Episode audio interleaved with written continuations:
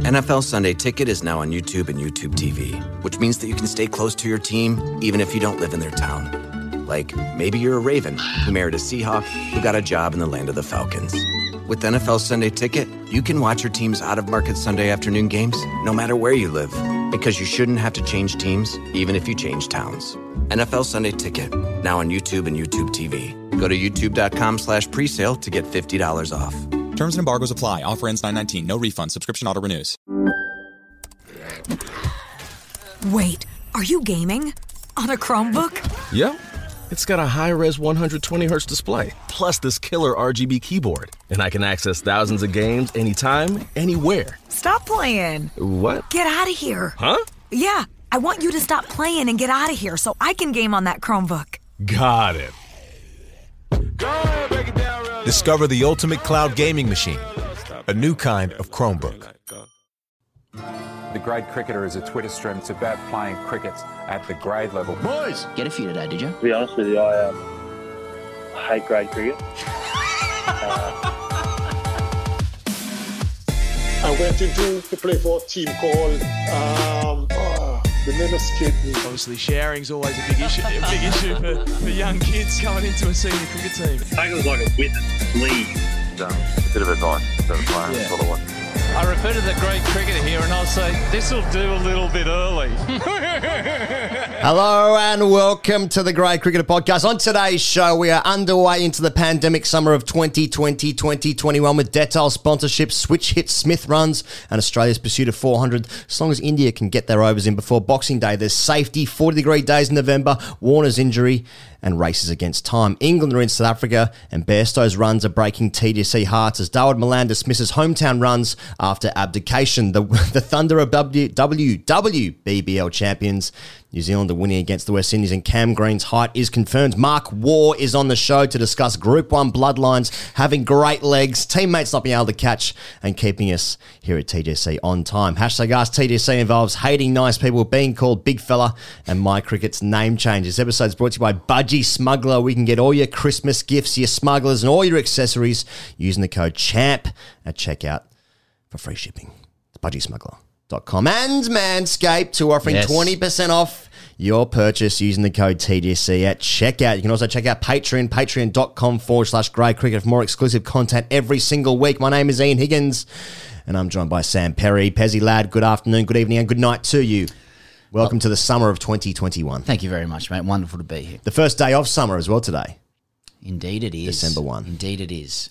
You can't really feel it in the air in Melbourne because it's grey and raining. Rightfully Cheers. so. Uh, but we've just come, oh, uh, we, we, well, I take you everywhere I go, you know, Pez, in my heart and in my mind, uh, from Sydney, where it was uh, 8,000 degrees in November.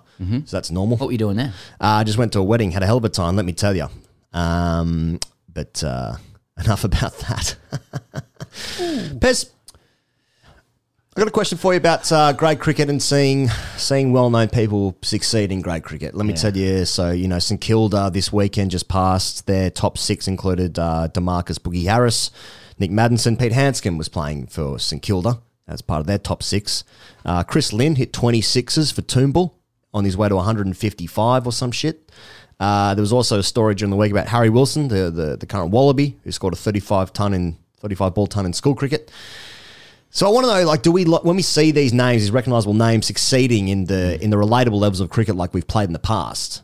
Um, do we prefer to see them fail? Or do we like seeing them succeed? Well, without doubt, we prefer to see them fail. Yeah. It's always a dark day for clubbies when professional cricketers perform on the club scene, or in Harry Wilson's case, professional athletes. Like, y- you know, I'm telling the listeners things they already know, but for the sake of just amplifying it and consolidating it, which is two things I like to do, as you know, he goes, are my tattoos. Um, you know, clubbies love to tell unsuspecting audiences, and they are often very unsuspecting, like your aunt at her 50th birthday or something like that Out of nowhere. that uh, you know there's only an infinitesimal difference between club cricket and state cricket or professional cricket. You know, we're only a couple of scores away, etc., etc. We've mined this ground uh, d- desperately so, uh, and then someone like Chris Lynn comes in and he's fucking retired Yeah. from representative cricket. He comes in, he hits 154 or 55 rocks, Yeah. 26s, and um, It was in, you know two, it was in twos, to be fair. the, the you know the pretense is devastatingly destroyed. You know, it, it- Now it seems like you know, with the proliferation of uh, social and digital media everywhere, it seems like you know people are covering club, club cricket a little bit more across the uh, the mastheads. I don't know if you've noticed that, but seems every day you wake up and someone is making a mockery of our treasured level. Yeah. You know, like like if it's not Lynn, it's Tom Banton last year, just Oh, mucking yeah, around. yeah, yeah. He's in the backyard with eight year olds essentially, uh, and now you've got blokes from other sports. Hmm. Showing promise. Now I looked at Harry Wilson's innings. Lot, a lot made of it over here, especially up in Sydney and Brisbane. You know the rugby union states. Yeah. and they had the footage of this thirty-five ball ton. Now big, big body Harry Wilson at the Oh, time, body. and he's and he's facing a couple of kids in year eight, I think. Yeah, yeah, yeah. I, I think I Still got to get him. Oh, I see a few mechanics issues there. Do ya? know? Well, you know, as a, as a grade cricketer, I, Yeah, I'm not sure if it have gone all the way. And Yeah. and then the other one, and we, we can't talk about this topic in other sports without mentioning the great code uh, of Aussie rules. Mm-hmm. Last week, Zach Merrett, who plays for Essendon, Mm. uh, owned the sports pages here in Melbourne for a day or two, as as is his wont. Yes. uh, because he hit 152 for Cobden last week in some fucking comp or other. Right. That's You know, actually the, name of the comp. Well, the headline, you know. Brad, he, he played Bradman like cover drives, you know, screamed the headlines from particular places. Well, as we know, Bradman had a shit technique though. That's a good point. Kind of leaned back a bit. Yeah, he did. Yeah, you could bend that front knee. Yeah. What if he bent that front knee? Also, What's could, he could barely there? hit a six, that bloke. Yeah. So it's hard to know how to feel. St Kilda's top order there as well. Yeah, Harris, John O'Merlo, who plays for Victoria, he's a Right. contract. Maddinson three, Handscomb four, Adam Crosthwaite five. Crosthwaite's the only guy there who doesn't have a Victoria contract. He got the ton. The rest of them failed. Yeah. So that makes me feel better. Well, the top four failed. you know? Yeah, yeah, yeah. Anyway. Yeah, I- mean, we sort of speak a lot about you know just how far away you actually are when you're playing grade cricket. Mm. You know, let alone if you're not playing first grade, and then you see these guys come in, you're just like, oh no, this is actually they're they're toying with us. Yeah. it's you know, it's like it's like people have got fuck you money. They these guys have got fuck you skill. Mm. It's just like, oh, you think you're a really good player. Like to be to play first grade, for instance, you like you have to be really good. That's a really good level of sport. It's not, it's not professional. That's that's a really nice level. And then Mm. But when Lynn hits 150, it's kind like- of invalidates it like, a oh, little that's bit. junk. Yeah. I was talking to uh, a friend of mine uh, over the weekend who's a swimming coach, and he um he actually used to coach. Uh, oh, I suppose I can say he used to coach James Magnussen. Right. And so he's um he's coaching at the moment, and he's got a couple of guys, and he was saying like um he's got a couple of guys who he's coaching at the moment who are like top ten. And he's like, uh, look, they're probably not going to make the team. I, I, if they listen to this podcast, I'm just breaking some news to you Yeah, that your yeah. coach reckons you ain't, ain't going to make it. Sorry about that. Um, but it, I was just thinking, like, these guys are top 10 swimmers in the country, and he's saying, like, well, to make the team, you've got to be top two. And I was like, do you know how fucking good you've got to be to be a swimmer, top 10 in the country? And you're like, don't bother. Yeah. That's you're just miles away. If, you, if you're not first, you're last. That's the thing in cricket, though, as well, isn't it? Like, it's not making the Australian 11 because you usually do a particular discipline. So, like, if you want to be a spinner, you've got to be the best spinner in Yeah, the country. yeah. You're, you're competing against other spinners. Anyway, Yeah. fascinating stuff. Yeah, yeah. Uh, um, Pez, what's happening on Patreon this week? Okay, well, we've made a decision in relation to Patreon Leave this week. tonight to live and die this way. uh, loyal listeners to our Patreon will be aware, you know, that we run Ask TGC Fridays, and it's kind of uh, question after question of, of, of loyal listeners seeking some advice on what's going on with their cricket. It may be social issues they've got, they may have emotional issues, they may have had dreams that they want interpreted, they may have had little uh, incidents or episodes at their club or within their family that they'd like to be, you know, past. And they often do. And uh, and uh, you know, some of those stories are more famous than others. So what we will, what we thought we'd do this Thursday is unlock one of those stories, just to give you know the the, the loyal listener of the uh, you know of the the main show a little taste. Well, they might not be sure. Not sure. What Might is not be this? sure. What What's is this? shit? What is this? And uh, this always shit. said from the side of your mouth. Yeah. Fuck's this shit.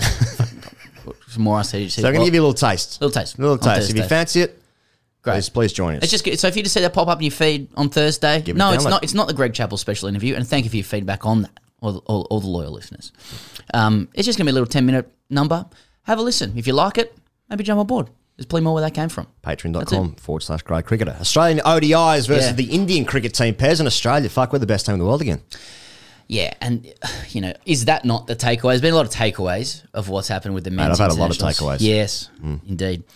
Uh, but the takeaway is that we're really good. We're pushing 400, and you know, we always have a, a close relationship with our top order. I mean, Australia's psychological safety is intimately connected to how our batters are going. Okay. Okay. And just have a look at the numbers next to the Have name. a look at it. Finch, 150. Warner, Get out of 80, then 60. Labuschagne didn't get a bat. They were going Mm. so well in the first game. Then 70. Smith, ton, ton. At a good clip. Good what a, clip. We'll talk about the clip later. Fuck, we'll talk about the clip. Yeah. Maxwell, fucking reverse sweeping everyone. Do what you like. Why do I want to say reverse dogging just then? Does that fucking reverse dogged him, didn't he? Doesn't make sense. But enough about But he- my off season. But he was. Everyone got runs at all costs and times. So the safety is great. India, you know, very much looked like a team that had been in a hotel for two weeks. They did. Uh, they did. And fair play to them. you know? Fuck me, I felt safe, Pez. It's 40 Fucking- degrees in November. There's a blowing wind, blowing absolute gale Yeah. at the SCG, Sam. 40 degrees, bushfires must be on the way. Yeah. I feel like I feel like we're home. Normal service home. Normal It's like- service. it's like why why are the lights on at the SCG when it's forty degrees? Shouldn't the sun be out? No, no, Yeah. that's just smoke stuff. Smoke It's a bit of stuff. smoke coming Bit over. of I guess a smoke bit of coming fog over. and Yeah. yeah. Welcome to Sydney. My God, I got to tell you. Now you know you know I'm a big Aaron Finch guy. You Yeah, know that about me. Yeah, I do. Fuck me, I felt so good when I was watching Aaron Finch bat in a cap and he's got a mo. Mm. Oh, I love seeing that. That's a that's a that's a hark back to the '80s days, maybe some early '90s stuff. Yeah. He's looking good. He's hitting boundaries, opening partnerships of plus hundred. Fucking hell! Not only that, you know, in terms, We're of the, good. in terms of the wickets, Cummins is in on the wickets again. Hazlewood knocking guys over. You know, he is. Zampa's now come into his own. He usually takes the most wickets. Mm. It's feeling really good. You know, Now I was on the internet, Sam, and uh, Ah. saw. Uh, you know, you're aware of um, fuck, what's his name? Simon, uh, the analyst. What's his, the UK Hughes. guy? Hughes. Thank you. Yes, Simon Hughes. Sorry, apologies, Simon. You don't listen to this, but know, whatever. Zero And he he did a tweet after the second ODI. and He said Australia now looking to challenge England. uh, Australia can now be competitive with England. The words to that effect. Pretty sure Australia just beat. England in England uh, during the pandemic, but that's okay. Now, some of the comments underneath that were like, yeah, but England have been doing that for five years. Australia's just catching up. So we're getting to some 1966 World Cup territories, I reckon, where they've, Oh. they've, they've won their World Cup and they're thinking we can just ease back on the haunches here. But I'm think I've got to tell you, I like Australia at home, hitting 400. Fuck. yeah. Well, I suppose I mean they are the World in Australia. I mean, 400 in Australia. Okay, Australia didn't hit 400, but they got 380 Yeah. twice. If you reverse it and we were playing a, a little bilateral series a couple of years after a World Cup or a year or so after a World Cup, heading into some tests against India, we'd be paying no respect to these games in any way. Of course not. Shape or form. Yes. Uh, in fact, I paid more respect and attention to India's kit, which was fucking great. Now let's get onto the kit. Yeah. That's their best kit. And it's their best kit because I was seven. We were seven when Yeah. they wore that kit in the Yeah. '92 World Cup. It's a um, imprinting thing. Look it up in Yeah. uh, psychological Manoj journals. Prabhakar, fuck yeah, get me- get me on some Hell of stuff. Bit of Javagal. Yes, please. Early days. Now, of bit of the- Kapil Dev. Of the, oh, late years. Dev. Now you're White- feeling good, aren't you? Batting with a white lid. Yeah. Bit Why? of Ravi Shastri. Here we go. Please. normal blokes. Two normal blokes. What do you do for work? Um, of the retro kits, Yeah. Australia's is ranked 14th Yeah. uh, behind Kenya. And that Indian, that's Kenya's number one. good Kenya does have a good kit. That's actually an unfair um, comparison. Uh, India, that's a great kit. Yeah, I'm looking forward to it. And, uh, you know, as long as they keep serving up some 400 plus chasers, then uh, I'm right behind it. Yeah. No, I'll say no more. I mean, just a, un, a categorical, uh, or uncategorical, sorry, love. Can't be kit. categorised. Yeah. Steve Smith scored 200s off 62 balls in, in the space of three days. He's pretty good. Safety. Worldy. Now, can we get worldy. into some? Is he getting into some isolation terriers uh, areas in terms of like the big boys? So he could be the only big boy. Look, don't get me wrong. Well, let Col- people Coley, say Coley's still a good white ball. stick. When we're talking about white balls, I mean, because Coley's still on the white ball stuff and whatever. I just want Yeah. look. Here's the thing with Smith, right? A lot going on with Smith underneath. Now, people might listen to our show last week and be like, "Oh, look, you know, he's got very media crafted answers and whatnot." You may say that. Hmm. Think about the bloke's career. You don't get selected as a, as a leggy for your te- for your nation, Hmm. then become the world's best batsman without a bit going on underneath. Now, uh, we all know what happened with sandpaper. Okay, Oh, I don't think we do.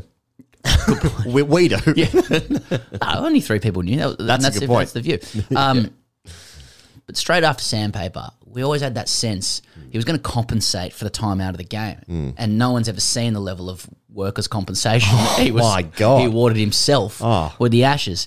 Now He had a slip and a fall. you know, and then last year hmm. he had a he had a so-so summer. So what are we hmm. looking at this year? He's going to extract a little bit more compensation. You can see it in the hmm. eyes. Now, the thing I like about Smith, He goes, he's like, you know, when Ponting made runs beforehand, the last best since Bradman until the next one, mm-hmm. everything was easily understood. You know, everything was facial hair, goatees, hairy forearms, uh, tan on the forearms. Yeah. Every sh- every shot was from Bradman's art of cricket. Never saw Ponting's elbows. Never seen an elbow of Ponting. um, Smith is in a fourth dimension that we don't understand. This is the 2020 version. We don't get it. Mm. Um, you know, Smith will say this week, "I found my hands." Did you, mate? Mm. Did ya? Mm. What? I, I, okay, whatever that means. Mm. And then he then there's the clip. He does it off 62 rocks twice in a row. How's the that's clip that's on it? almost has a clip on it. It's almost Maxwell esque. A couple of games ago, people were like, I'm not sure if he should be in the short form. So, all right, how Yeah. about has two tons of 62 rocks Mm. in a row within 48 hours of each other? Talking about Netflix and Chile doesn't even know what that means. Yeah. Uh, anyway, yeah. So I'm, I'm, I'm liking Smith's fourth dimension. And of course, and of course, what has happened most recently will happen forever. It, it'll but, just so- continue. but with Smith, it might. Yeah. It actually might. Yeah. Yeah. That- yeah. So yeah. Well, uh, look, uh, we can't go past this. You, you- you've had a few things to say about Glenn Maxwell. uh, in the Well, I know, mate. and then Maxwell, Maxwell did what Maxwell does. Well, Yeah. not what he does, but what he sometimes does. No, well, I think he's so like you know Smith's innings, hundred of sixty-two balls. Right, I was thinking about this when I was watching the highlights because I was away for the weekend and actually catch the games live. Oh, okay. Um, but uh, I was thinking like you know Smith's innings have as much won the game as like Maxwell comes in and just fucking he just takes it away. He scores what, what did he score? He scores 70, 80 or something off like off fif- fif- fifteen balls or some mm. shit. You know. And it's like, well, then the game's gone. Then you aren't chasing four gone. hundred in the SCG. So it's like, but his innings, he comes in then when it's like, that's you know, we're trying to figure out how many balls Maxwell needs to face, and it's the perfect amount. It's the mm. perfect amount. Come in, Well, they promoted him in the order, I think, twice. yeah, yeah, and job done. Yeah, come in with about 60 rocks left. Yeah. 60 agates. Perfect. I, you got to feel sorry for Stoinis coming in that first game. He just gets Mm. that first ball and everyone's scoring runs. That, that can that seems to happen all the Mm. time. There's just one bloke who gets a first ball. Like, always a first baller as well. It's weird in Mm. those massive run run scores. Massive run scores. Those massive run scores they've got. But Maxwell, fuck, he's good to watch. Uh, it's an absolute joy. You know, when he's doing the switch hits and he's hitting it clean. Does anyone hit a cleaner ball? No. Better than Lynn. Better than Chris Lynn. And like he's not a he's not a levers person uh, in the official definition, as in the length of the arm and the bat. He's got a ponting arm. He's But, got ponting arms. But but the pace of the lever, the pace of the lever. uh, the the arc of it, Yeah. it's a it's a full swish. He's got wonderful lever pace. Mm. It's a big wield of the bat, you Mm. know, and uh, the, everything is extended and fast and level eyes and baseball, and he trusts his swing. Uh, it- Mm. It's another dimension. I like it. Mm. Uh, he smiles. He enjoys the game. Mhm. Maxwell. Mm. It's all good. Loving all Enjoy that. it. And Ian Chappell's upset about doing the switch hit. He's saying that should Oh. be outlawed. Well, someone someone uh, texted me the other day, or someone actually wrote into us and said, What'd he say? Well, uh, Ian Chappell's on ABC commentary now, Okay. and it sounds good. I like hearing Ian Chappell's voice. I like what he's about. Same, I'm sure, I like I'm, it. I'm sure he cares, but um, and he apparently, you know, Jim Maxwell's obviously the doyen of ABC Grandstand. But I think when Ian Chappell sat down with him, the first time in many years, as far as I understand, he, he uh, addressed him as James Maxwell, just to let him know. Wow. Yeah, just to let him know. Yeah. And then someone else told me that apparently, and if anyone's got the clip of this, we're probably not even allowed to play it or whatever, but like, the, apparently. Chappell started blowing up at Jim Maxwell for a story about um, some bloke from Kent coming over to eastern suburbs, who had Jim Maxwell's president, Mm. uh, who just recently hit 238 for Kent, um, coming over to Eastern, and East started him in twos so he could earn his stripes. Mate, find all those flat dicks over in Kent. I could have got that story wrong, but it was something. Someone alphaed someone, and it was in a whole, whole Australia England thing. Now, what's going on with India Pez? Because you know, a couple of alarm bells here. You know, like Kohli's not. He's only playing one Test match. The bowlers like Boomer didn't bowl particularly well, which is weird because he's such a great death bowler as well. Went for like he went for eighty twice. I All the bowlers went for everything. That's true because even Stark went for runs as well, so it's hard to figure out. But then like the fielding, he? I the wouldn't- I fielding pick was the fielding was fucking grim city, man. Yeah. from India. Well, the kids are looking good, but the hands weren't. Yeah. they, they lost their hands. Oh well, I mean, the intelligent thing to do right now would be after two games to say that how those two games went will there- therefore be a, I just an think they looked a the little bit. thing. I think they looked a bit frightened, especially the batsmen. Mm. Yeah, a little bit scared. Scaredy bats. You, you, you bringing out the scaredy bats now? You know what I'm doing. last year? You know what I'm doing. Yeah. We know that Pujara is the one that scares Australia for Yeah. the tests. And where's he been? Yeah, where's it? can't get up the square. That's scared. Yeah, can't even get a game. Pez, what if, what if wickets are you know like we have these are the two these are two record breaking scores in ODI cricket in Australia. What if, What if because there's no AFL games this year, no footy games basically been played during the winter? Like, what if wickets are good and cricket's good? Like, you know, kind of leaning to the summer a bit like might not be that good. You know, Kohli's going away. I've just said it again there. You know, crowds, uh, there's a pandemic. It's all a bit feels feels strange. But what if wickets are just good and the cricket's amazing? And Mate, what if Australia as a nation produces a close match in cricket one day? in Australia? In Australia, a test match that's close. the last one was to the end. 1993 against the West Indies. Yeah. That, I mean, wouldn't that be amazing? Yeah. yeah. There's a lot, there's a lot of Warner talk, a lot of like star player talk, and like that's what we like about it. It's like imagine if it's a really close series contested between team one and two on wickets that aren't completely affected by footy players. yeah. You Well, know. it's something. Something could happen. Now, the big takeaway from the two games so far, the third ODI Pez is tomorrow. Am I right in saying that? Yeah, it's right. As we go to it. Um, and uh, and Warner has done his groin. Yeah. And now there's a race against time. Yeah. He's going to play cricket for Yeah. Australia in a test match. He's got, what, 17 days now? 16 days until, yeah, 16 days until the first test match, December 16th, I think it's in Adelaide. I think that's right. Shout out to uh, new podcast Cricket Etc. with uh, Pete Lalor and Gideon Haigh. Mhm. Uh, great cricket info on that. Um, Lawler, who's you know pretty close to the entire to all the action, said yesterday his sources tell him that Warner is 100% Buckley's chance of starting in that first Like, test. there's lots of breakdown there. A Yeah. couple of double negatives. Yeah. Uh, so, so you know that opens up the door for Pucovski, etc. Uh, look, you know we've we've talked about like a lot. There's there was so much drama around Warner's injury. How'd he do it? Brett Lee was on comms saying, "Yeah, it looks like he's torn the groin off the bone." Did you know how they were trying to work out? Was it a, did he, did he stretch it? Did he bang his knee? He reckons he banged his knee, Warner, or something, and that created the adductor injury. And then you know the whole vibe of it was like the cameras went downstairs and got him like uh, leaving the scene. Um, theatre. on the It was, and but but one we a friend of the show got in touch with us and just pointed out if you just watch him leave and go and look at this, listeners. But uh, when he was fielding, he was in a short sleeve Australian ODI kit. Okay. Fast forward a couple of minutes when he's racing off to the hospital. He jumps in the car. You see, oh, he's got Warner on the back. I'm thinking, oh, okay, he's just had to quickly get in the car. No, no, no. He's got changed. He's like, oh, I'm a bit cold uh, on this day. What's he put on? His long sleeve ODI kit. and it was pointed out to us perhaps he was just putting on his Aussie kit just to ensure that the hospital staff were aware of who he was and who he was around. But basically, he, he has chosen to, you know, after changing out of his playing kit, Yeah. he's chosen to don Australian kit to go to the hospital, which, if I was him, I would do too. Mate, I'd be wearing it every day of the week if I had the chance. 100%. You know, it would be as well. Mm. Well, you know, hopefully, I mean, that, that actually almost kind of levels up the series a little bit, you know, in terms Yeah. of like a, a, a- home Warner who averages, I think, 65 Yeah. Mm. in Australia, 1800s in Australia. Fuck me, that's hates a stick. Hates a stick in Australia. Fucking hates a stick in Australia. That's so many hundreds, man. Yeah, 18 it? test Yeah. hundreds. That's Okay. heaps, bro. Yeah. yeah. um, you know, no Coley, no Warner. I mean, we've still got Smith, but Even you know, out. so but I, ju- well, I don't know. I just think maybe maybe, Pucovski's better than Warner. you heard it here first. You heard it here first. Uh, one of the great things that we have been confirmed leading up into this test series, Sam, is uh, Cam Green's height, though. A lot of discussion about that. So, so it appears as though it is uh, now confirmed Mm. that Cam Green, the big boy that is, is indeed 200 centimeters on the dot. Now, I'm I'm still not sure. I still think there's discussion about it. I still think there's a lot of grainy grainy stuff Mm-hmm. around Cam Green. You know, like uh, I still don't know how he walks. I don't know how he talks. Yeah. I don't know what his shots look like as a I've big never heard him boy. Uh, you know, there's a lot of vague big boy stuff again without any confirmation of his height. Yeah, his Instagram's private. It's only like four photos. Right, right. Yeah. Uh, you, you know, I don't know if he's thick to match the Mm. height, and it's still it's still grainy. Like a, a story. He goes. I was thinking, Please. what's grainy? 1993. I'm aged eight. Okay. I'm in year three. A Oh, year yeah, four mate. teacher. Yeah, yeah.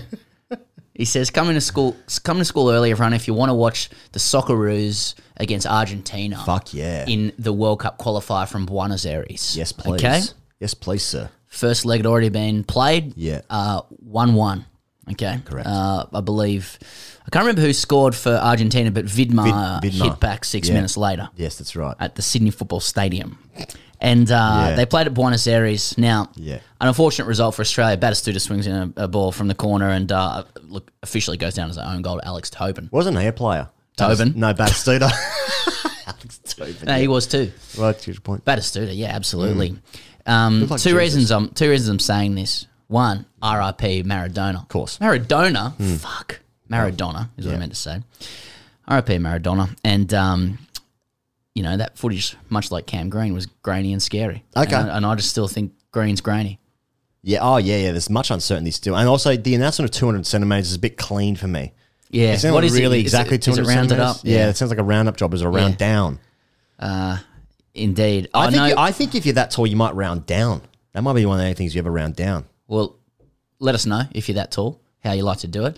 Uh, Fuck, there's going to be some weird messages this week. Jesus. Maradona, yeah, I'll, I'll Yeah. pay for that. Um, Yeah, yeah, yeah. And just on green, Yeah, you will. just on, yeah, just on green. Uh, Yes. So Stoinis got injured, as you know, he goes, and there was a there was then a discussion about is it time now to bring in Cam Green or are we going to go with Moses Mm. or Sean Abbott? And uh, I think you know there's a big part of us that all wanted Cam Green for for the grainy big boy reasons. Yeah, Zapruder reasons. Um, but he has Zapruder reasons, but he has zero, you know, for Buenos Aires reasons. Yes. Buenos Aires. Was it an own goal? Or was now, it what, what was scary, Buenos Aires or Montevideo when we played Uruguay? Montevideo seemed terrifying. Like fucking stones being It's thrown still at the still bus. Buenos Aires because it was Why? Argentina. Uh, Argentina is still Falklands level, War? level above Uruguay in terms of like football standing. Maradona's playing. It's Yeah, yeah. it's twelve years earlier, so the production values aren't as good either. And like Ah, I, that's I a looked good some point. footage this morning, and like the crowd was like nearly on top of the. They were falling over in the stands. It was Okay. raucous, wild Yes, stuff. right, yeah. Um. Anyway, and so yeah, we'll. Sorry, I just lost where I was at uh, for a second. But like you know, Cam Green doesn't really have like a lot of white ball pedigree or numbers, as opposed to Moses. And I just want to make the point that Or Sean Abbott. Moses was Cam Green before Cam Green was Cam Green. That's true. Moses, it never really got more prodigal runs than Moses Henriques. Uh, in many ways, we should be saying Cam Green is Moses Mark II, you know? Uh, except the difference is that Moses is thick. Moses is strong. Um, Moses is even greater prodigal runs than Green. Moses, Moses- definitely bowl 140s. We have, you know, visual, like, you know, we can confirm that. Now he bowls off speed stuff and whatever. Yeah, yeah. And what, and, you know, he had a good game. He didn't get much of a bat, but took a hanger to dismiss Coley and bowled well. He's also probably got the best salad in Australian cricket. Mate, salad, chest mm. is the, is is the whole thing, and I'm mm. very pleased to see Moses, uh, friend of the show, get a game. So, He was my age group, so therefore now mm. I play for Australia. yep, There you go. I dropped him once. Yeah. Dropped the catch. Not a, I didn't punch him. There's some king hit stuff in Yeah, Sydney. yeah, I dropped him. Yeah. Yeah, coward punch. Um, Pez, uh, the WBBL has been Yeah. completed, uh, and the Thunder have won the WBBL. And once again, he goes. The Stars capitulate. The Stars franchise capitulate Mm. in the final. Now, is this is this is now branching across Mm. men's and women's cricket WBBL? Firstly, the uh, the Thunder played really well. Ishmael Taudema. That was it. That was it. Yeah. now you uh, think you were talking about like prodigy, uh, pro- prodigy. Mm, I was, prodigy, Prodigy, prodigy stuff. Thank you. Yes. Yeah. Um, you know, Phoebe Litchfield is she still 12, Uh, 16? I think there are some younger, 15? some younger women who've come in. Like Yeah. that's that makes me feel so safe because I just want. I've said it before. Just like the, the Australian, the Australian, the Australian women team just need to win forever, never lose Yeah. again. Just got a team of Ellyse Perry's basically Yeah. just absolute guns. Keep pumping that money into the game so Australia never lose again in the women's cricket. I'm worried about the Stars. He goes. Why? uh, well, they assemble, you know, eponymously, like they assemble their, their a team true to its name. Mm-hmm. You know, uh, in both men's and women's cricket. Watch this game. Mm. Lanning won the toss. They've been chasing the entire time, Mm. and Lanning chose to bat, probably just to say, "Look, we can do it both ways. Fair play." Ismail ran through them. Um, so be it. But it just made me think. You know, I was watching Melbourne Stars, who are now, uh, you, I don't think we can deny this, but now kind of a tra- attracting an idea that they perhaps capitulate at the big moment. You know, our our good friend Zorby said he's got unfinished business there at the Stars. They've never won a comp in the men's, and now the women have fallen, have fallen over. They were the best team uh, all tournament. I couldn't help but you know remember that we talked to Woodhill the week before that, mm-hmm. and he sledged my North Sydney Bears top, which I'm wearing today. They were playing at North Sydney Oval. Mm-hmm. Nobody choked more in sports history than the North Sydney Bears. And I'm mm. just wondering if Woodhill's uh, comments have come back to bite him there. And in mm. fact, it's Trent's fault. Who gave a wonderful interview as they were just being towed up on Channel 7 as well during Yeah. the game. Just- Just he very- very they said, Do you think you've made a mistake by not uh, bowling first? He's like, No, not really. They, they just had a really good bowler who just um, went through us and uh, Ah, I guess we've, we'll enjoyed, the- out, we've we? enjoyed the tournament. I bet. I wish men's cricket talked more like that. Yeah. No, not really. They were just they were just better. Yeah, all good. That's also yeah. That's also no one's ever allowed to be better than you. Yeah. you're just like no, we, we fucked up. We yeah, were shit today. Uh, one bowler just too good. Yeah, too good. Hey, uh, Pez, uh, South, uh, England are in South Africa. Yep. Um, and they've had they've played two T20s. England won both of those. In the first T20, England did 183. They chased down South Africa's 179. Johnny Bairstow, not friend of the show, and perhaps will remain not friend of the show. Why do you say that? Well, he scored 86 of 48. Now, Bairstow's been called up for the test squad for Sri Lanka, and they're going they're going to Sri Lanka When are they in, going? in January, and that means that Bairstow is going to withdraw from the from the WBBL and the BBL. Is that official now, or or it's Yeah. reports are in? Uh, so that that's that's from that's from Will Macpherson, friend of the show, and the Evening Yeah. Standard. Um, so I believe that is going to be the case that he will not. and Will playing. is closely connected. So it doesn't look like he's going to come to the Big Bash this year, and um, I don't know. We've got other guests in the works, guys. I mean, there's a there's a collective. We can keep dropping asking for the- best, though. Yeah. Oh yeah, yeah. yeah. We're asking Danny. See if we get two blue ticks there again.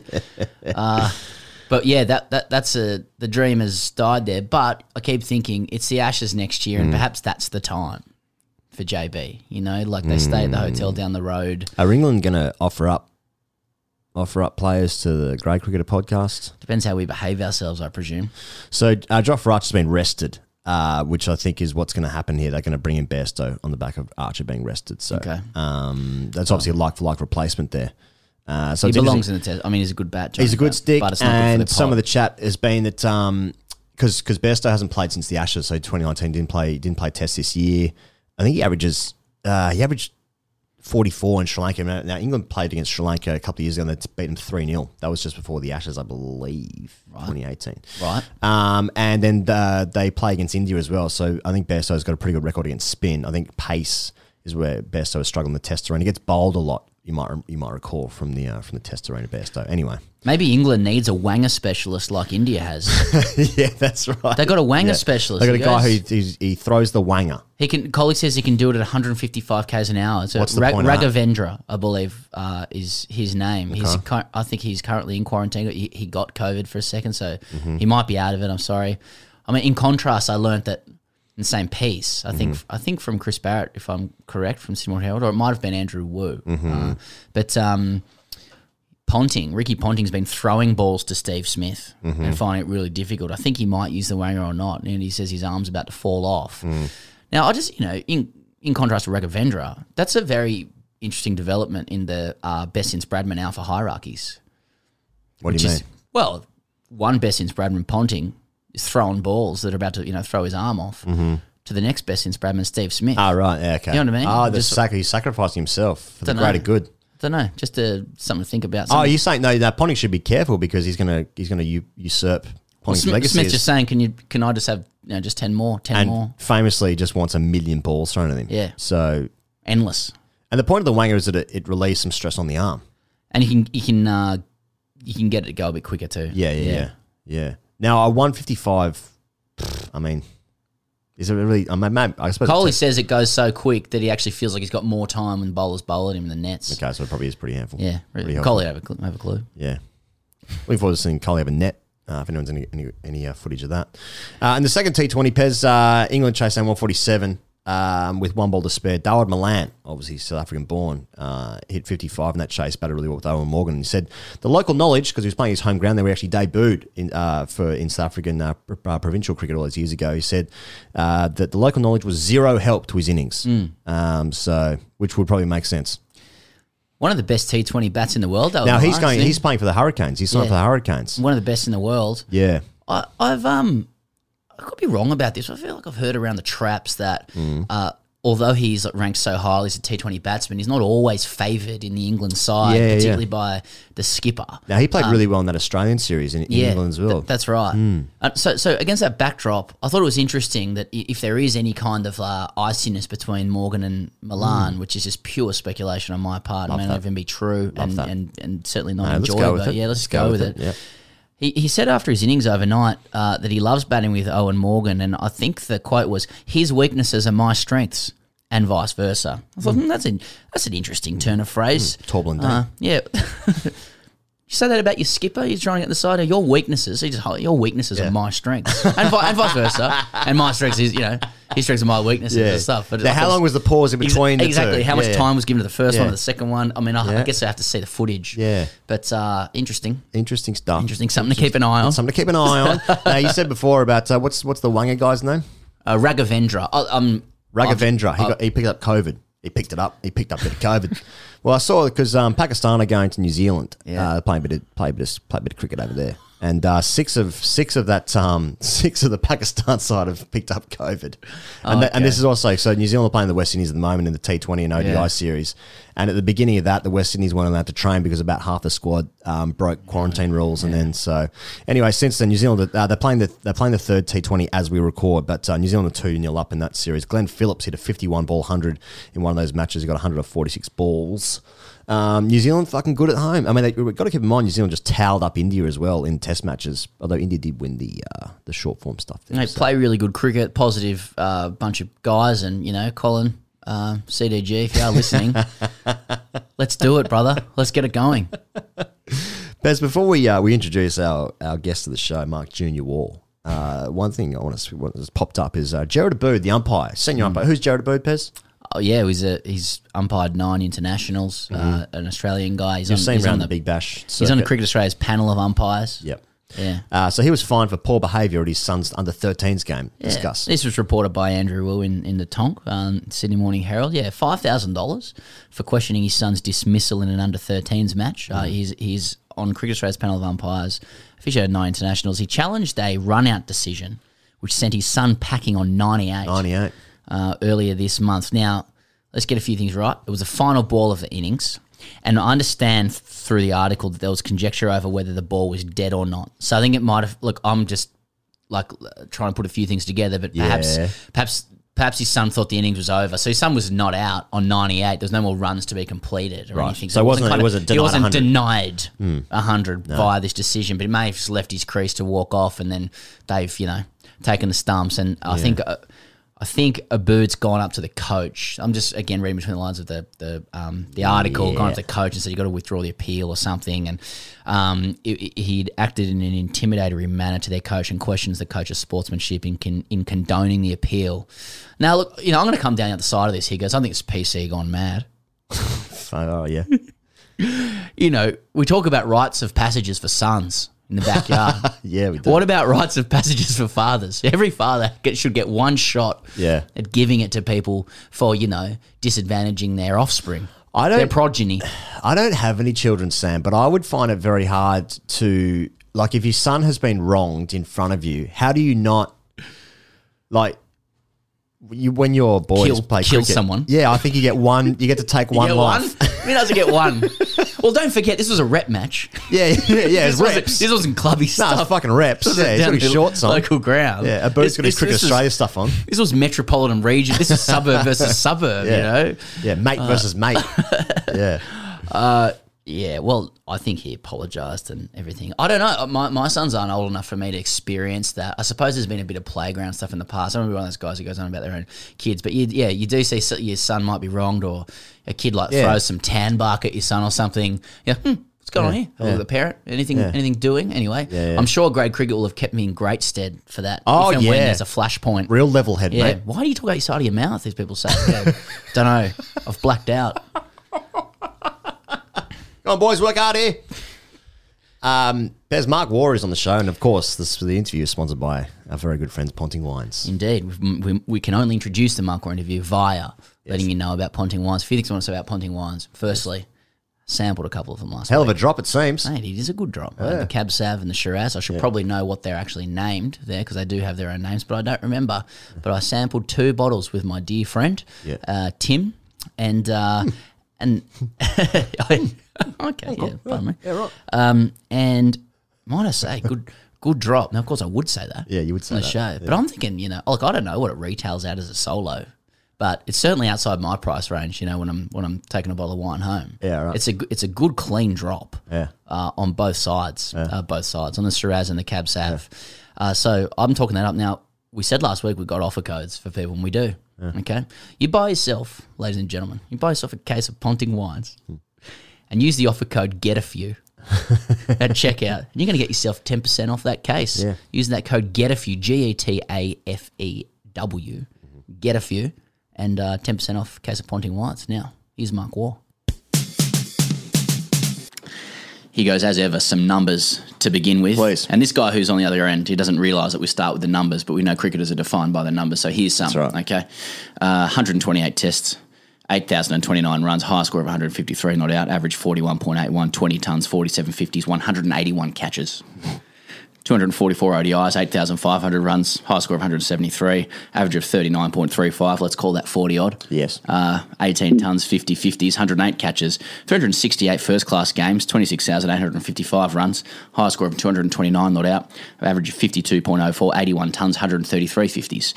Uh, this is a solemn moment for TGC. Here goes. Uh, we're, we're just monks professing our monastic vows at the feet of this V100 Slazenger wielding god. Uh, today we talk to the icon of elegance, the totemic symbol of looking good, the batting Picasso of our time. Uh, how important was he to Australian children of the 90s? He goes, Well, 30 years after he modelled it, I just gave my two year old son a Mark Waugh haircut from 1990. That's how much he meant to us. Um, in the annals of TGC pleasures, I, it- it's, a, it's my deepest pleasure to welcome to the show Australia, New South Wales, Essex, and Bankstown legend to the show, M.E. Waugh. Junior, welcome to the Grade Cricketer. G'day, guys. That's that's the best introduction I've ever had in, in any shape or form. So, yeah, good to be with you. Thank you. Can, can, can we call you Junior or June for this chat?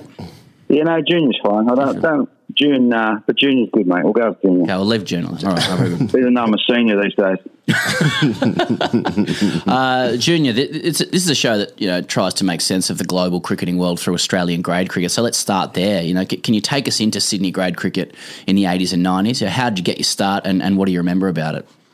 Well, I um, obviously grew up in the Bankstown area, and um, Bankstown was the, the logical club to go to. At that time, my uncle, um, a fellow called Dion Bourne, he is a legend at Bankstown Cricket Club, and he sort of got us into cricket at Bankstown, played Green Shield, and then um, then eventually got a call up to play grade cricket. My first grade game was actually in fourth grade, so I bypassed fifth grade, which didn't exist. I somehow I just went straight to fourth grade, and um, my first fourth grade game, I think it was at Punch Bowl Oval against Fairfield.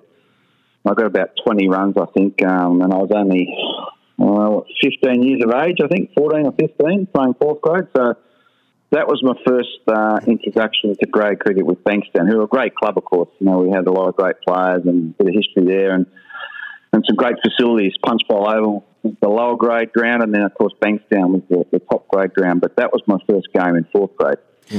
Like an, an important question that grade cricketers will recognise about sort of dressing room culture here, Junior. So I, I take this from Mark Gately's Waugh Declared book, uh, published in '92, and I'll just read this passage. He goes. But just because the Twins were playing with the big boys didn't mean they were ready emotionally. A number of teammates have said that Mark was too shy to shower with the older boys after the day's play had finished. We thought he had wooden legs, said teammate and close mate Andy Duval. I don't think we ever saw them. He always had tracksuit pants on. And another teammate and punting partner, Bill York, said that Mark claimed he didn't shower because he didn't sweat. Now, Junior, like this isn't a stitch up. Um, it's more an opportunity to set the record straight because a lot of young chaps will be very pleased to hear that even the great Mark Waugh was a reluctant tubber early on. Um, h- how did you manage that, and did you grow out of it? Yeah, that was early on. I, I did I did eventually shower. Yeah, was, but I didn't sweat much. I must admit. Maybe I didn't enough runs to sweat. But um, wooden legs, I don't know about that one either. I actually rate my legs quite highly, but um, maybe I was going maybe I was going through a growth stage or something, you know, mid teens, which I wasn't happy with my, my legs. But eventually, I think they, they turned out all right. So. I mean, there's a couple of myths there, but we'll, we'll go with what the boys saying. And um, but I must admit, when you're 14 or 15 and you're playing with grown men, it's a bit intimidating, isn't it? You know, the big, big, big moustaches and hairy legs and goodness knows what else. So, yeah, you've got to imagine, you know, being a, a shy sort of 14 or 15 year old, it's a, a bit of a wake up call, I must admit. Maybe that's why you were so good off the legs because you're protecting your main asset. I mean, that, could, that could, could, well, could well have been. I wanted to just go into like sort of like just uh, obviously the family had huge success with obviously yourself and Steve. Um, but just going through the family history, I went through yeah, ancestry.com apparently to, to find this. But like, I mean, your grandfather played rugby league for New South Wales country. Uh, your dad was ranked eighth in Australia as a junior tennis player. Your mum won a state singles title as a junior, also in tennis. Um, uh, you said before, Dion Bourne, your uncle there, had the at one point had the most runs ever for Bankstown. Scored like over eight thousand runs in first grade. You yourself were the youngest players ever picked in New South Wales primary school soccer side. You and Steve played for Sydney Croatia uh, about the age of sixteen. You captained New South Wales schoolboys in cricket and tennis, and now your nephew, of course, has played for Australians in 19s. I mean, how's the bloodline? Like, is, is anyone not good at sport? in His this other family? brother played for New South Wales as well. Oh, yeah, exactly, yeah. Well, in horse racing terms, it's sort of uh, Redoute's Choice and Snitzel uh, stallion type bloodlines. Yeah, it's, um, that's unbelievable. You know, the group group one um, bloodlines, I guess. But um, yeah, no, I was just lucky that obviously mum and dad were tremendous sportsmen and encouraged us. And Uncle Dion, that's probably where the cricket comes in the family. Um, obviously, dad didn't play cricket, but Uncle Dion was a Hmm. fantastic player and the leading run scorer there for Bankstown and the first grade captain for a lot of years. So.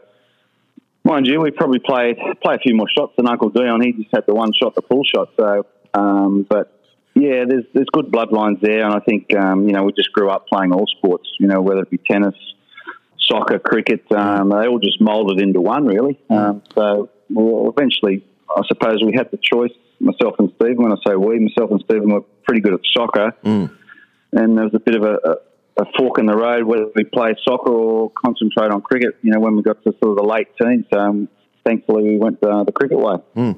Uh, how talented were your brothers Danny and Dean? Because I mean, sometimes you see, like for instance, um, I believe Dave Warner's brother Steve Warner was considered like the talented one, inverted commas, of the family. But obviously, then David's sort of gone on to do great things. I mean, obviously, um, you know, Dean and I mean, all all the Waugh boys have captained first grade at Bankstown, so they're all, they're all pretty handy.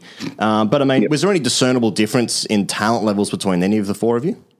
Oh no, I thought no, we all had great talent, and they always say the younger ones are the best ones. You know, coming through, they always said that. But um, no, Dean and Danny were both fine players in their own right. I mean, what's the odds of four brothers in one family playing for Australia? It's pretty thin odds. Uh, I suppose the odds were stacked against Dean and Danny once me and Stephen had played for Australia. I mean, obviously there was the Chappell brothers and the three brothers, but um, look, Dean played uh, some first class cricket, and you know he's a, he's a big, strong hitter of the ball and great fieldsman. And Danny uh, had the talent as well. Um, you know, he captain first grade. He was an excellent batsman and all rounder, sort of great fieldsman as well. Um, just didn't quite get the, the chances to, to go all the way, but um, you know they ended up doing other jobs. But you know their level of cricket um, was pretty good. You know they were definitely good enough to be, to be first class cricketers, and yeah, they had the skills and just didn't didn't the breaks didn't fall their way really.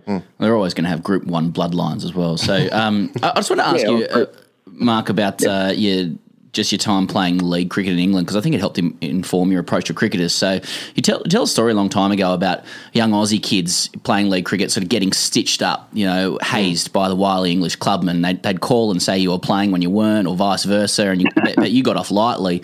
You go on to say if they don't like someone, they strip them, take them out to the nursery ground at Lords there, stake them out on the uh-huh. ground with nothing on. They then get this bucket and put whatever they want in it spit, urine, water, grass, food, anything and they throw it all Yeah. over you. Then they paint you white with shoe cleaner Oh as well. God. As far as cricket was concerned, it didn't teach me much at all, but it did teach me not to trust anyone. Well, that that was when I was awarded an Esso scholarship um, by Cricket Australia. I, I had the um, the lucky um, bit to go to MCC, so I I was at MCC young professional there for about three or four months uh, on a scholarship. I actually played league cricket in the Bolton League up north in a different uh, another different season, but that year I was at MCC. I actually did get stitched up. I didn't get all that treatment you just spoke about, but I got told I was going to meet the Queen during the Test match. Um, England were playing. I'm not sure who, but the Queen obviously was going to the Test match, and I got told that I, I was going to meet her in the tea break. Um, so I got all dressed up, um, a big jacket on and my whites on, but it was all a stitch up. No, I never got to meet the Queen. So they stitched me up in that way, but. Um, yeah, look, I, I learned some things while I was at MCC. I actually bowled to the, to the old members and I did um, the covers duty during test matches and, and, um, and county cricket games where you know, if it rained, you had to go and put the covers on the ground. So that was all part of my scholarship at um, MCC. I didn't learn much about cricket because I was the, the teams we were playing against. I was, you know, I was sort of more advanced than them. So but anyway, it was all good fun and part of the learning curve. When you went over to, to England Junior, um, you played that, playing in that Bolton League. Apparently, you scored 1,460 runs and took 75 wickets. Um, I got two questions. Um, first of all, well, we spoke to Sir Curtly Ambrose recently, and he didn't remember the, the club's name that he took 115 wickets at, where the team finished fifth in the league. So, two questions: Do you remember the name of the uh, the name of the club, and uh, how did that team go when you got 1,400 runs and 75 poles? Well, the name of the club was Egerton. I think we ran pretty much close to, to the bottom. I should have had 175 wickets because they couldn't catch. like, I was bowling, like I was quite had a bit of bit of pace about me in those days. But Fair the the backstop, the keeper, and the slips just couldn't catch. So it cost me 100 wickets. Um, so I should have 175. But um, yeah, look, I remember just I'd, I'd bowl was 50 over games, I think, in those days. So I'd just basically bowl 25 overs straight from one end, and then I'd go out and bat and score a lot of runs. So uh, I, I, remember the ground had a huge slope on it mm. where I played at Egerton uh, in the Bolton League, and there was a lot of good professionals in that league. Actually, a lot of the Indians and West Indians played. Um, Dill Vengsarkar, Shet and Charmer, they were both mm. pros, and there was a lot of West Indians, sort of second tier West Indian cricketers who were pretty good players. A few Aussies as well, like Rod Tucker and um, those sorts of guys. So, yeah, look, I I remember it fondly, um, but they, they worked it geez, I worked hard. I, I, was six foot when I went over and about five foot four when I returned. You know, all the work I did on the field. But, um, but it was a good, it was a good learning curve. Good learning curve. Is it true as well that the captain of that team was a dentist and he was so impressed with your season yeah. that he gave you free treatment? Is that true? Yeah. He, gave me um, my front teeth because um, I had caps on because I knocked them out when I was a youngster. To, so I had caps in my front teeth. And he said, if you score a thousand runs, he said, I'll give you, you know, two crowns for nothing in my front teeth. And he did, yeah. Yeah, he must be looking after half the Australian team because they've got a bit of work done. Still, Steve Smith. Yeah. His name was Moss too. I remember his, his, surname Moss. I can't remember his first. Phil might have been uh, might have been Phil Moss. Yeah. Anyway, that's good. He, he, gave me a new set of choppers, which was good. well deserved too. There's a lovely anecdote as we move on to your, to your Test career, Junior, um, from on your hundred on uh, for your hundred on debut versus England '91. So your dad Roger um, wasn't able to make it due to work commitments, but he says uh, I remember listening at the shop and being a nervous wreck. I shut the shop early, and he got his hundred just before six o'clock. It was great. Never in my wildest dreams did I think he'd bat so beautifully first up. It was an unbelievable innings, really. Uh, we talk about dads a lot on the show, Junior. It must have been a wonderful thing to um, hear that from your dad. It's funny because he, he, goes on to say he gets more cheesed off with criticism of his boys, and he's not even playing the game. And I found that interesting because last year we heard a story about your brother Stephen watching his son and your nephew Austin play against North Sydney in second grade. Austin's in a back and forth with a player, and Steve starts walking around the boundary sledging this North player too. Uh, so we asked Steve about it. He said, "Yeah, I was just giving him some advice." Um, so just as Austin's uncle, do, do you get out to watch him play much, and would you do the same? Oh, I haven't. I haven't seen Austin play much to be honest, because uh, I live at the Central Coast. But uh, he's he's a pretty talented player. But going back to Dad, Dad used to have the news agent, obviously, and he he never used to like uh, the Australian newspaper, the, the journalists who wrote for them, because they, because they used to bag me and Stephen a lot. So I used to put those newspapers at the back of the shop and not sell them. so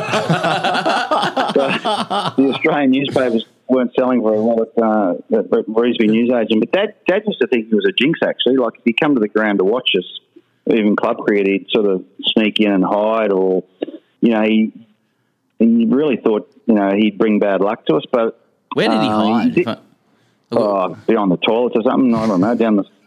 But he um, he actually came on an Ashes tour to watch us, um, and that sort of broke the jinx because he came to the Edgbaston Test, and I was lucky enough to get hundred and sixty uh, in that game. So that sort of broke the jinx, and he was, he was at the ground watching. So but he always used to get obviously very nervous. Um, but you got two chances, wouldn't you? If I got a duck, then Steve was a chance of getting some runs. So you, know, you, got, you, got, two for the price of one. But um, yeah, he loved his cricket and he was very passionate about following it. And he, used to get a bit upset if, if someone would say something negative about us, which I suppose yeah. you know, most fathers do, I guess.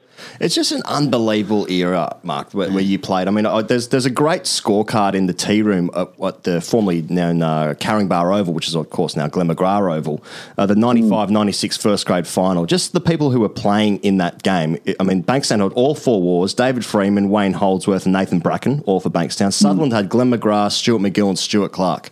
Uh, it's an unbelievable mm-hmm. first grade game. I mean, what are your memories of that game? Oh, yeah, they had a good pace attack, didn't they? Decent. Uh, yeah. My memories, uh, I think it was not long after the World Cup. Uh, in India, and I'd scored a heap of runs there.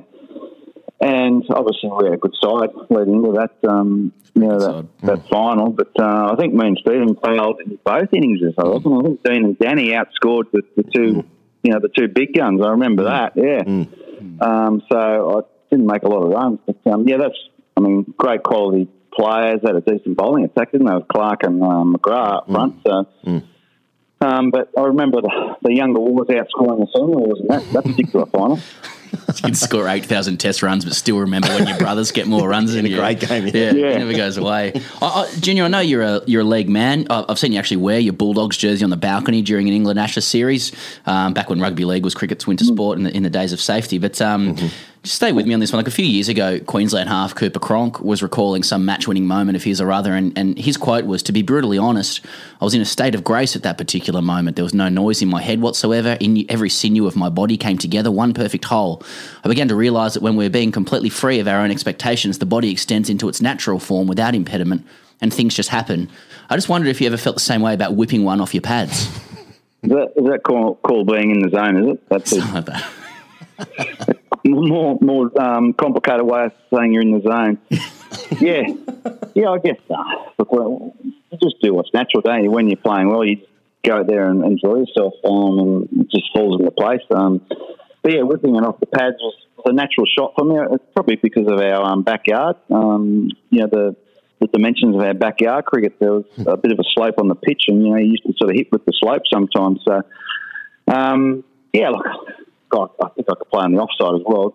Don't worry about that. Yeah, I think you But, know, you could. yeah, Yeah, right. but but the leg side was sort of my sort of trademark shot, so it sort of was my strength and weakness. I got out a few times trying to whip one from off peg through the offside, and I through the leg side, and I get bowled or LBW. So, but uh, it was sort of a natural shot for me. And I guess it, you know it's a, good looking shot if you can happen happen in the middle of the ball. Not so good if you miss it and you plumb in front LBW, but. Um, yeah, that's the game, mate. The- It's I actually I, I disagree. Say still did look good, even if you got out doing Yeah. it. But anyway, that, Yeah. and that's a compliment. Well, that's Uh, right. I mean, if, if you can't be a cricketer, at least you know look, look like one. My, my mum used to say. So yeah, if you're gonna if you're gonna make a low score, make a good looking low score. Yeah. Well said. Uh, I'm not sure if you're across Robelinda 2 on YouTube, Junior, but uh, he- he's got an archive of just about every cricket match from the 70s or so onwards. And one of his most watched clips is of you facing Shane Warne at the SCG in 98, uh, New South Wales Victoria. You're dispatching him to all parts, of course. Um, if there was one sort of Robelinda 2 clip you could watch of yourself batting, any innings, any age, any match, uh, which innings would it be uh, and why? Oh, I, I, I do know what you're talking about. I've, I've watched a few, that clip a few times, a little bits and pieces of it. But oh, I think if I had to choose one, it'd be my test debut in uh, in Adelaide against England. I mean, I, I peeled off the hundred, only got hundred in the session, and um, I think just about without boasting, every ball hit the middle of the bat. So I was definitely in the zone that day. That day, and um, so I'd say pure um, ball striking, and obviously first test is a reasonably big occasion for for a player. Um, I'd say that'd be the, the, the one innings that sort of you know sticks in my mind um, you know throughout my career.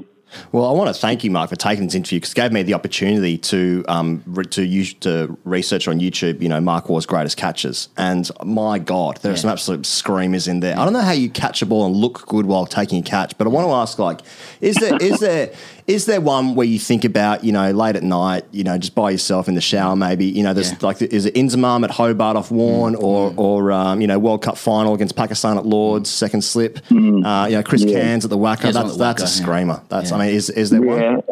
uh, Um, well, those are all good catches, and obviously the World Cup one sort of sticks in a lot of people's mind because it's a big occasion. And sure, it's a good catch too. Um, but the best catch I took that I rate was at Headingley off Paul Reiffel.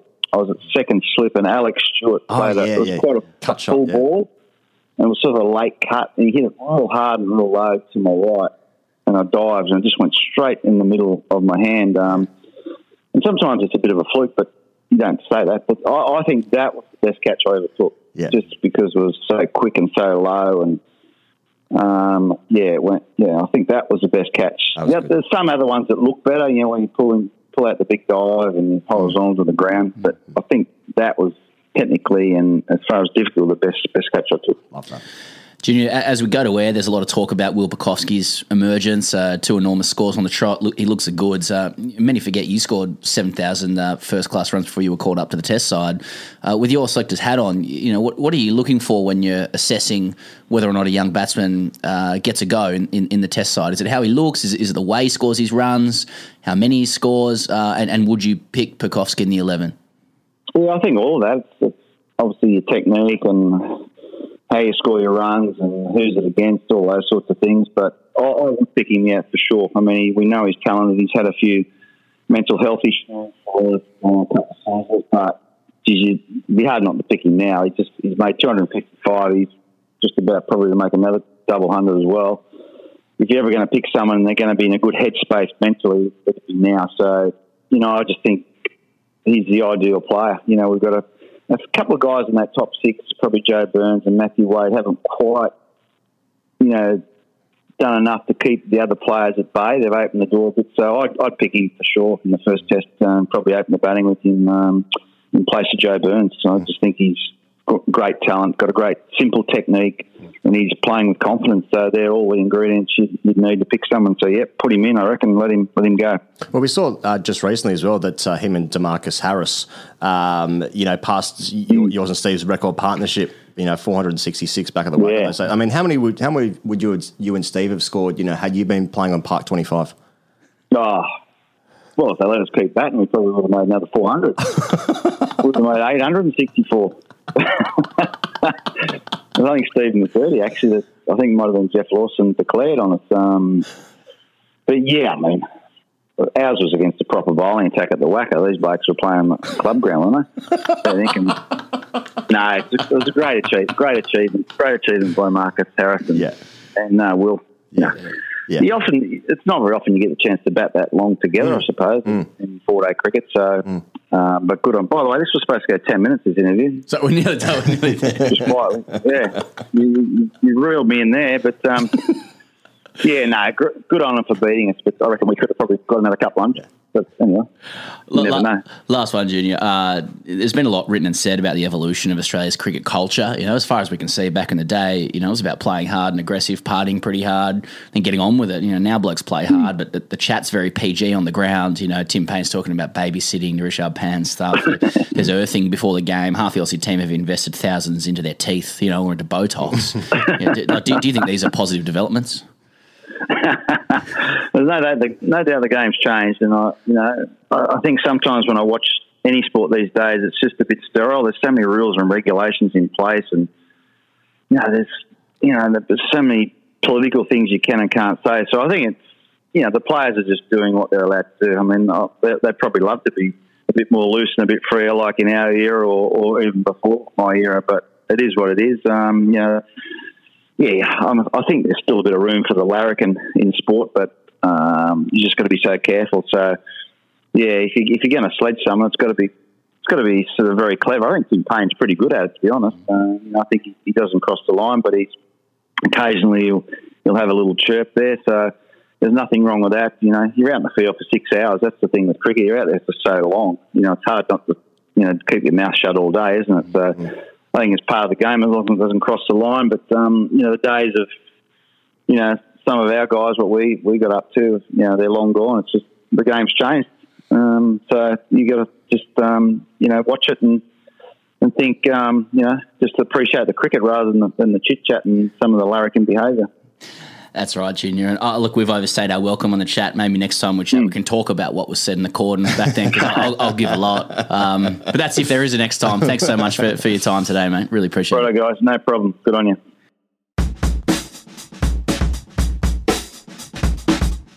Pez, of course, none of this would be possible without our best friends, Budgy Smuggler at budgysmuggler.com. Uh, now, of course, everyone knows use the code CHAMP at checkout for free shipping. Christmas is around the corner, and they'll sort you out with all sorts. And the weather's getting hotter now like around the country. I mean, I think most people in Australia have had hot weather for quite a while. Yeah. Uh, but de- Well, the heat wave, the heat, the heat wave, and the heat Yeah. wave, they're two separate things. Mm. Um, uh, can I mean it's come a little bit earlier? Yeah. Uh, but that's how things are going these days. But that's when you start seeing Budgy Smuggler around, and you know, not without good reason. Mm. Uh, and they can sort you out whatever you want. Yeah, sure. Standard smugglers, If and you you can design what you want on them. That's true, as customs. well. But there's also got some designs of their own as well. They have their own. Mhm. Yeah, words are good today. Mm. Uh, but they come in at the ten and twenty dollar range as well. If you're looking for a little secret Santa gift, Yeah, a little Or Kringle. a little Chris Kringle, if you will, and I know you will. I know, will. Uh, this week he goes, "Hey, look, you know, and people are always looking for their design ideas. People always write into us, as you know. Uh, say, you know, they could say whatever they want. They could do an Ask TGC. They could, um, you know, express a view on current affairs Yeah. in cricket, uh, Yes. David Warner's injury, etc. Yeah. Um, but a they, photo of my they, friend. they often write in just um, with suggestions for des- or wanting suggestions for design ideas for Mhm. Budgy Smuggle Boys. I don't know what to, I don't know what to put on. Mhm. Uh, we often like to go to the news and what's going on. Obviously, the big news in Australia, uh, politically speaking, was um, Scott Morrison being absolutely trolled and baited by China Yep. yesterday. Yeah. uh, put putting us a little meme out, out there from the. Um, Yeah. Let's be careful what we say here because we got hacked the other day. At um, they're putting their little meme out there, and you know the uh, the you know the foreign foreign team at China just just saying that. Couple of war crimes there, Australia. A couple of war crimes there, boys. Essentially, yeah. So you maybe just get the Chinese flag. Yeah. As a Well, I'm just trying to. I'm just trying to think of uh, some of the biggest you know, sort of examples of trolling in cricket that you might want to you know stick on your old budget. Well, I for one welcome our new overlords, and uh, Without doubt. I think a couple of our politicians have um, welcomed our new overlords yeah, for that's quite a while. that's true. That's scary, man. They- Yeah. They've got some stuff. Yeah, there there's- no, there's a bit going on. There's spies here. Fuck yeah, there are. Yeah. Oh, definitely. Oh, yeah. yeah. maybe on the studio. I don't know. Yeah. I've got a mate I think's a spy. Yeah. Yeah, it's a separate issue. Yeah. Works for the government. Yeah, if I go anywhere, well, been use, good. Use the code get a few to, uh, to get Pez back. Or champ. Use the code Yeah. champ at checkout to get Pez back. Any other trolling uh, you can think of in cricket? yet? Yeah, I think like a troll, for instance, like now if you're at point or gully and you get thrown the ball, it's you know it's a hot Yeah. day, you're just getting around the field, and you haven't touched the ball in about half an hour, and you think, fucking, I just want to, I just want to feel like I'm here. I want to be seen. Mm. You're feeling at cover. The ball is in is in Gully's hands, and he throws it seam up all the way to mid off. He sees you waving your arms. Mm. Can I can I touch the ball, guys? Can, no, no. I throw it to Robbo at mid off. That's a troll. Throwing, it, who's- throwing it who- over someone's head at cover. You skip and they cover, yeah, Yeah. yeah. Yeah. If you're in a game where point asks for the ball on the way back to the bowler, you're playing um, a very low level of cricket. So say that again. Yeah, see, this is even registered with you, um, rightly so. What if? If if the ball's travelling back to the bowler, Yeah. right, it's gone to the keeper. Yeah. And point wants to get in on the Oh, action. fuck off. Yeah, Exactly. get out of I'm here. insulted. I actually walk off the field. Yeah, yeah. I had this chat with Yeah. my wife. We- We finally cricket resumed in Melbourne, and there was a lot of cricket on at the local park. And we Mm. took the took the boys up and the, the dog, and Mm. Tori Boys. came up. I had to put Flo, the dog, on the lead Mhm. uh, because I didn't want him to run on the, the ground. Mhm. So I was like, "Oh, just he, he can run on the ground." I'm like, "No, he can't, Tori. It's that's cricket ground." She's like, "Well," and you just went into the standard Ah, conversation. that's She- she- fantastic, she's like, yeah. "It's our park too." I'm like, Yeah, "He can't run on the field while cricket's going on anyway." yeah. I don't know if there's paraphernalia for dogs from Budgy smuggling. We but, paid our um, rates. Yeah, I've been trolled by many times by many locals just walking through, like that guy at uh, Balmoral that day Yeah. with his boat shoes were in the fucking AFR or whatever. his polo, slick back hair, straight from his Hamptons lounge. I'd kill for that confidence just maybe one day. just walking through for third one slip. day. Yeah. What the fuck you doing? what are you gonna do, boys? Good luck on the weekend. Anyway, these are all like all these little images, little flashpoints right. could be And used themes. as yeah, little Motifs. themes, motifs, if you will. and I will. Um, where can we find this, Pez? budgysmuggler.com. And our dear friends are back this week, he goes. Yeah. They come around once a month, and we've enjoyed uh, spruiking them. And you know why? Because as with Budgy Smuggler, we are believers in these products. We only spruik products we believe in. Famous last words. Yeah. Uh, but this is true. This is true gear. Well, if I wouldn't believe in this product, I'd be. Well, it- I'm taking my life in my own hands, Yeah, basically. good point. Who are we talking about here, Pez? We're talking about Manscaped. We're talking about Manscaped. Yeah. Great friends of our show. Yes, they have been very good friends. So much so they keep sending us merch. Yeah. Now I have like I got too many fucking I got too many manscapes. There's no excuse for you not to be scaped Yes, that's true. as a man. That's right. Uh, Had they a wedding are, back home on the weekend. Let me tell you, I was aerodynamic. We talked in the past about the lawnmower 3.0. That'll, just, that'll past. sort you out around the, you know, with your hair around the genital area. Yes. You know, and let's face it, no one wants to talk about it, but everyone wants it scaped. What else are you going to do? Take to it with some fucking scissors Yeah. that might even be from your kitchen or something. Got to tell you, I mean, it's got to tell disgusting. you, lads out there. It is. What? you- but what other choices have we had in the past as men around that? It's sort of like, how do you get it done? What are you in the shower? Or are you cleaning up your hair after that? Manscaped. yeah. There's a clipper for it. That's in your lawnmower 3.0. But guess what? They've got the performance package now that's throwing in an ear and nose hair trimmer. What's that called, Pez? performance package. I think It's called it's called the Weed Whacker. Of course. It's called the Weed Whacker.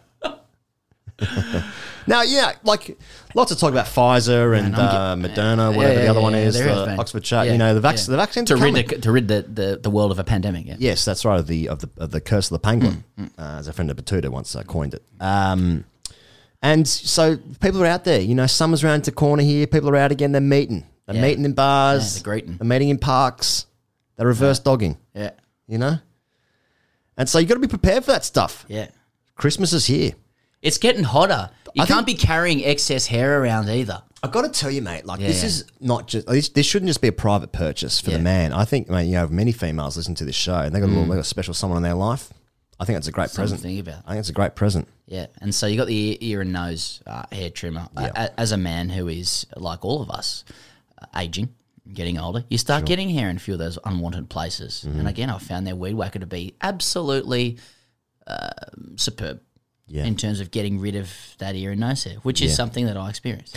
Now they can use the code TGC at checkout, and they get twenty percent off.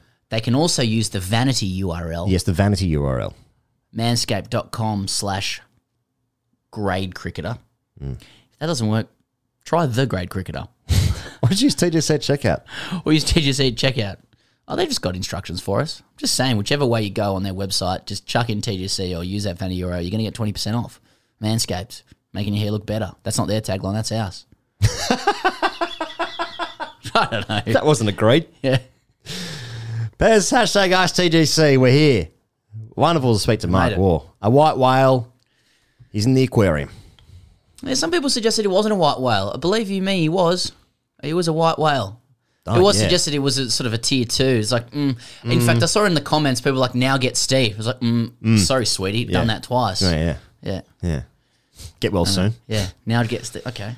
Yeah. Anyway, that's just bugs. Um. Oh yeah, white whale, like one of my heroes, It would have been yours as well. I'm sure. Oh, my my favorite um Your hero of all Yeah. time. Okay, yeah. Ponting was mine Yeah. Fair enough. before Bradman. It was a good stick. Gary Bartley writes in Dear Higgy Smalls and P Unit, I'm a cricket tragic pom in my early 30s and I need some psychological help. What is that? I Always start the same. Yeah. In my mid teens, I played for two cricket teams. The first was my school team, who were beyond hopeless and made up of the kids who couldn't get into the other sports teams. Oh. Since I knew which end of the bat to hold and, the, and what the LBW law was, I was something of a big fish in this admittedly tiny pond. I opened the batting and averaged well south of 20. We got tanked every week, but it didn't matter. We had fun. Mm. The other team I played for was a Sunday league side. I was invited to turn up uh, for training by a friend of my dad's who heard that I played a bit of cricket. In this slightly larger pond, I was quickly outed as the worst player they'd ever seen and was regularly outfed whilst being too young and naive to really understand what was happening. I never got selected in this team, and on more than one occasion turned up to midweek nets to find that an away match had been arranged and they had neglected to tell me. Cue awkward drives home with my dad. My other abiding memory of training is when the senior team coach turned up and watched me bowl some floaty pies to another lad and get pumped back over my head over and over again to a chorus of giggles. The coach stopped me and told me that I had a nice off spinners action and to try rolling my fingers over. He then walked off and didn't bother watching the results. they were the same. I later learned that his advice was just code for you're fucking chucking it, mate. Hmm. During the second season, in this ritual humiliation, my school team was drawn in the local cup competition against a school where most of my club team players went. I knew that most of them would be playing, and I seized upon the opportunity to prove to them that I wasn't completely useless. I opened the batting as per and quickly found a pretty good rhythm. I was hitting the ball cleanly and moved to a chanceless 20 odd, mm. even managing to find a few boundaries. I was buzzing and starting to prove my doubters wrong. It was then that I confidently pushed one of my club team's quicks into the offside and set off for a quick single, loudly calling yes as I went. I got over halfway down before realizing that the lad at the other end hadn't moved. I looked him dead in the eyes and hmm. he just continued to obliviously lean on his bat. Instead of jogging on and running him out, I panicked and tried to get back to the striker's end and was run out on a marginal call by my own school's PE teacher. Cue chorus of laughs from the other team, acute embarrassment, and another heavy defeat. Fast forward nearly 20 years, I have a solid job in the NHS with a gorgeous long term partner and two great kids. The lad who ran me out works in the pub near where I work. He's a decent bloke. He serves me drinks on a Friday after work and still lives with his parents. I've not played cricket since school and have no intention of ever playing again. My question is, why do I hate him? Why do I hate the nice guy who just happened to be crap at cricket and not, and not at all the slightly more talented assholes on the other team? Yours shamefully, Gary. P.S. Keep up the good work with the pod. Big fan. Gary, um, firstly, yours shamefully is a wonderful way to end these letters and almost kind of applies to all of them. In fact, almost applies to this entire operation. Um, yeah. Yours shamefully. Thanks also for your work at the NHS. Yeah, yeah, brother. Uh, Round of well, applause. I want to answer your question. I want to answer it straight, Gary. You hate this bloke because he denied you the chance to get one over your slightly more talented arsehole, you know, um, arsehole teammates. Yeah. You know, whereas you already knew, you and you're wondering why do I not like, you know, hate them more? You already knew they were assholes, these mm, blokes. Mm, you knew mm, that. You didn't know that the pub guy, the eventual pub guy, would betray you like this. When you talk about leaning on the bat and him looking you dead in the eyes Dead or the with eyes. dead eyes, Yeah. we all know what you mean. You know, like I'm imagining he's got one leg crossed over the other, resting on his bat like Mark Taylor, you know, at the non-striker's end, pre-quick single eras. Yeah. Uh, and you know, while he might have, like, he may have been, you know, just bad at cricket. Like it's the manner of just waiting there that grates. For example, let's say in the same situation, pub guy, eventual pub guy, takes off. He has a crack at the single, and he, and maybe he hesitates or he doesn't know, but he, he's at least responded to your call. He's acknowledged that this is what you want to do, pushing one into the offside. Now, I'm presuming it's in front of the wicket. That changes things if it wasn't. Oh, yeah. Um, Yeah, but you've made a call. Yeah, you've made a call, and it's it's the it's just the sheer disrespect and disregard Hmm. of no response. He's oblivious. Your your action has meant absolutely nothing to Hmm. him. Maybe low IQ from him. I, I don't know. Off with the pixies. Um, you know, but if he take tries to take off in good faith, you know, you appreciate his intent. It's the way he happily sacrificed you and your dignity. So brutal, so dead eyed. Mm-hmm. You know, you you're right to have mixed negative feelings about him. Yeah. Perhaps it's salvageable over a beer though, and he may say, "I have no recollection of that. Yeah. I'm sorry." Yeah. Um, and uh, and it looks as though you're doing quite well anyway. He may say, I, I get this all the time. I'm mistaken for someone else. You may say, "Mate, there's no fucking running in it." Get back in your fucking crease, champ. You might say he. You may, he may, May say, say that. that. He may That- say that. But that that's my that's why I think Gary hates him. Yeah, It's he, the- yeah. the he- manner of not he, responding he to wanted single. to be seen. That that's what all these questions are. I wanted to be I seen. wanna be seen. I want to be seen. Recognize me, love me, Yeah. daddy. If they hesitate, mix up, and oh, you know, they're a bit of a goose step Is, here and there. Gary already got the recognition? NHS, they're out in the streets, they're clapping. But that's not what he wants, and we've, de- we've dealt with this on other shows. You can Mm. get, you could you could solve COVID if you don't get that cricket recognition. Mm. That's going to burn forever if that's your thing. You know, Especially the guy got non-strikers and was behind the umpire. It was real deep in his crease, never back up. so he turned his back on him. That's the ultimate disrespect. Practicing his forward Turned defense. his back on him. Yeah, Yeah. yeah, his shadow banging. yeah. When the Lord say, mate. the last ball he over, just didn't want to run. Yes. Oh, yeah, go on then. Anonymous writes in, might need some help with it. Dear Hig- Higgs Boson, Higgs boson. Higgs boson. It's the it's the particle they used. Fuck, what was that about? I get it all the time. Uh, Higgs boson was the um, This is science stuff. yeah, it's the, Ah. the, the the particle they found to prove gravity or some shit. Oh, Wow. fuck. Um, it was quite a recent discovery. Okay. Um, now stay with me because I've got the internet. Normal pod. Um, Let's wait. Higgs yeah, boson. Higgs boson. Okay, the Higgs boson particles like the photon that do not interact with it are left with no mass at all. Oh, okay. Uh, it's an elementary particle in the standard model of particle physics produced by the quantum excitation of the Higgs field, one of the fields in particle physics theory. So that clears that up. Yep. Okay. So you're a little particle there. Dear Higgs boson and Perlenmeyer flask. Oh, it was called the God particle, the Higgs boson. What's a Perlenmeyer Oh, flask? Ah, fuck me. I don't know. Well, let's just see. You know, people are waiting now. Perlenmeyer flask. Well, a- an Erlenmeyer flask. That's probably is also known as a conical flask uh, or a titration flask. Titration is a type of laboratory flask which features a flat bottom, a conical mm. body, and a cylindrical neck. Yeah, that's me. Mm. Um, Anyway, this question involves my place of employment, so please leave this as anonymous. I write today in the hope that once again the answer to one of life's great conundrums can be found in the game of cricket. Mm-hmm. A game that has been around for so long, the earliest evidence of the existing of its of, of the existence is from a court case in the late 16th century England, from the testimony of a 59-year-old coroner, John Derrick, who gave witness that, and this is the quote, being a scholar in the free school of Guildford he and diverse of his fellows did run and play there at cricket and other plays. Fuck, it's medieval shit. No, really. The question is about my project manager and my place of employment and his constant attempts at alpha type behavior. Uh-huh. Every time he walks into the room, he greets us with a loud, What are yous doing? or What the fuck is going on here? This in itself is reasonably innocuous. However, it gets worse. He constantly looks over my shoulder at whatever I'm working on, provides unhelpful commentary purely for entertainment purposes, and dominates conversations. But wait, there's more. All of this would be perfectly fine for me, and I'm more than happy to go along with his hashtag bans, as I've told him to fuck off more than once, much to his amusement. The bit that really gets to me is his choice of greeting reserved only for me. G'day, big fella. For reference, I'm 30 years old, 6 foot 3 and 100 kilograms, brackets 104, lockdown. So he's rounded down there as well. Yeah.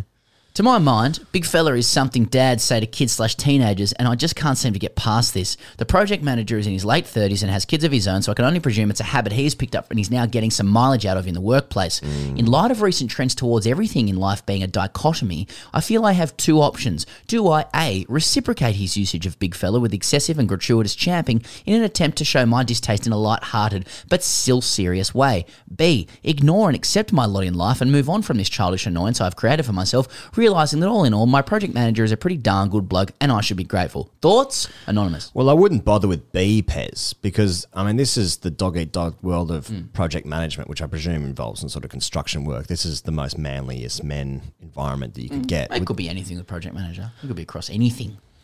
In my mind, it was construction, but maybe it's because it, is- it could be engineering. There's a lot of science at the top of the the intro as well. I you mean, got you got to okay, okay. I'm revealing. I'm handing him my. I'm handing him a man card here because, like engineering and construction, I know they're different things, but I f- uh, in my in my world of you know creativity and Oh, tweets, oh. that that engineering and construction are um, Blokey.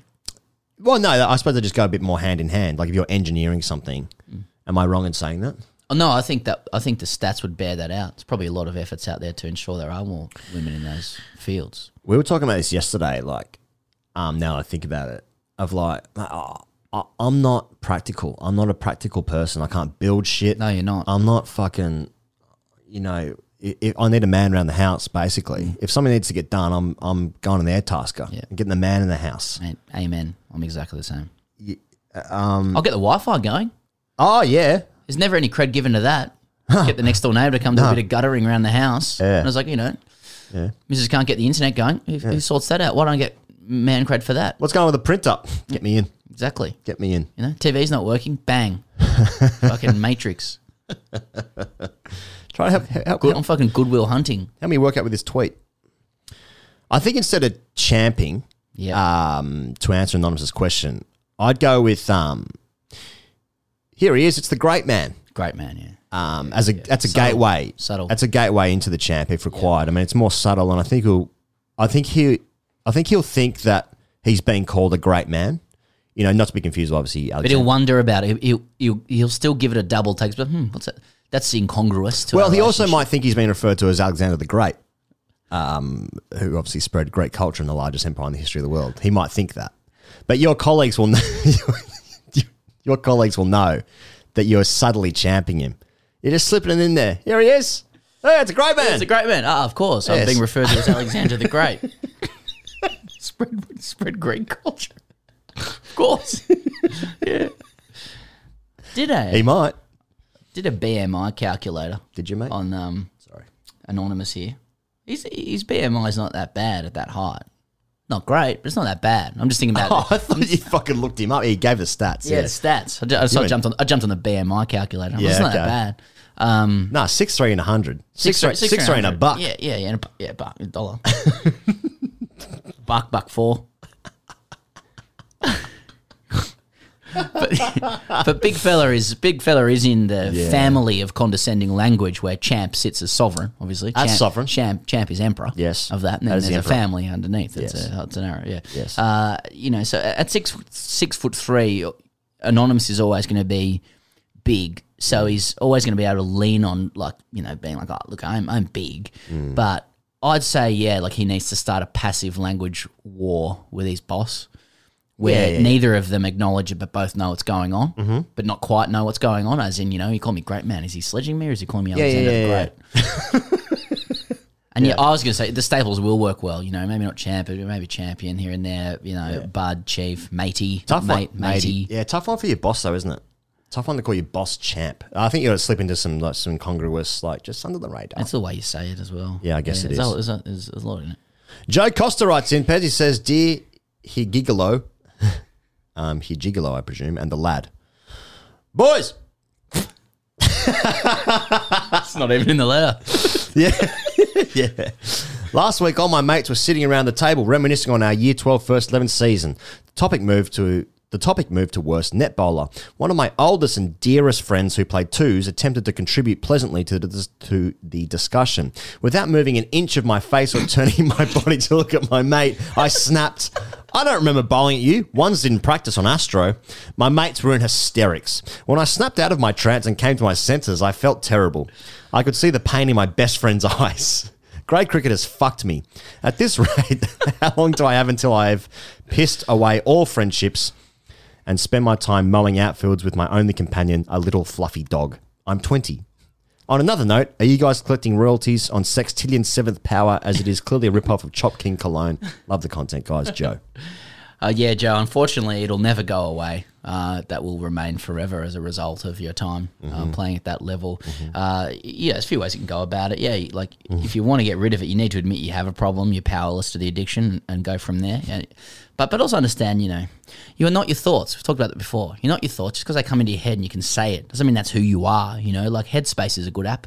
Yeah. for meditation. Yeah. If you want Yeah. a little bit of mindfulness of what's jumping through Sure. your head. You know, let the thought come, recognize it, Mhm. see it, let it drift away, Mm-hmm. let it drift away on the water there. Um, but yeah, some you know, of course, you've got you got to guard against those times when you black out and um, say these heinous things to people. Yeah, But- yeah, yeah. And and it's bad. He goes and I. I mean, mate, our our whole uh, conversational like culture away from this podcast is just talking like that to each other. But Yeah. it, it, it goes really far. Like Yeah. like you know, I'll give you, you know, you'll do something nice, like you open the door for me or something. Like, oh, you open the door for me, eh? That's interesting. Yeah. You know, like, oh, okay, I'm going through that. You're done, you've done that for me. Thank you. Yeah. You know, Yeah, or yeah. like the earlier today, I, I had a sandwich in your house, and you said, "Oh, "Do you want a plate?" I'm like, "Yeah, you could get that plate. Bring it over. Yeah. bring that Yeah. plate over to me. Yeah, Yeah, bring it here. Br- Bring, Bring it it here. Yeah, yeah. Oh, it's all healthy stuff. Yeah, really good. Pez, this is another installment I thought of. Um, here's what I'm really communicating. Yes. Um, and what um, Joe is really communicating is disdain for your friend attempting to attach himself to your success and abilities. Um, I feel like it's a it's a reason why like professional cricketers don't like they don't like the clubbies, they don't like the journalists telling him, "Here's why you're shit. Here's what you've done wrong. Here's what you should have done." Because they're like, "Mate, you can't fucking catch." Yeah, go on, do the catch test. Yeah, exactly. Yeah, yeah. Quick, uh, uh, uh. Catch it. You remember um, when Chris Rock was on um, Triple J Breakfast and he was talking to Matt Okine? Yes. And then um, um, he was uh, uh, Chris Rock asked Matt Okine if um, if he if Thought his he was standard good. was any good, Yeah. and and Matt said, "Yeah, I'm really good." And um, Chris Rock's reply was, "I play basketball. When I say Jordan, I, say, I don't say I can play." and then Chris like Rock, this. then Chris Rock tells the producer to like pull up his stand up and he's watching it and like and then Chris Rock's reaction to it was um oh it's cute. That's harsh. One of the all time like Yeah, just savage alpha. savage alpha burns, yeah. And it's just like, you know, that's what so his friend is trying to attach himself to Joe's, you know, once, and he's like, Mate, you weren't good enough. Mm. I don't remember you being part of this. I like that he. It was really involuntary though. He just blacked out well, and just yeah. smashed him to the amusement of his friends. He's like, oh, I don't even want to be this person, but it's too easy. He's twenty and he says grade cricket's fucked him. He's playing the school first eleven. so Yeah, he's played you're- one you're- he's played one or two years ago. You're done cricket. by 20, Done. 21 in Cooked. cri- grade cricket. You're Yeah. you're mentally Game done. over, man. It's gone. Yeah. It's like exposure to the sun. You let it go 15 minutes, 20, you're gone. Certain type of pigment in your skin. Yeah. Same with certain brains in grade cricket. Yeah. You know? it's like screen time for kids. Grade cricket is your brain. They still trauma. haven't done all the reports into it, but the, the early signs that it's not good for you. Mm. There's going to be government ads this year instead of yeah tanning your skin cells in trauma. Grade cricket is your brain in trauma. That's what they're going to say this year. You'll hear that on the ads. This is a celebration of that as we keep It's a getting- celebration. As we keep getting asked to. It's a celebration. Just make sure you celebrate us. Um, Yeah. Thank you very much to Mark Junior Waugh for joining the show. It's a pleasure. Uh, thank you to Sam Perry. It's nice. Thank you to everyone out there listening. A little snippet for your your Patreon subscribers on Thursday, and then hashtag ask, TJ, ask TJC Fridays. Fuck, just a little doze off. Falling asleep.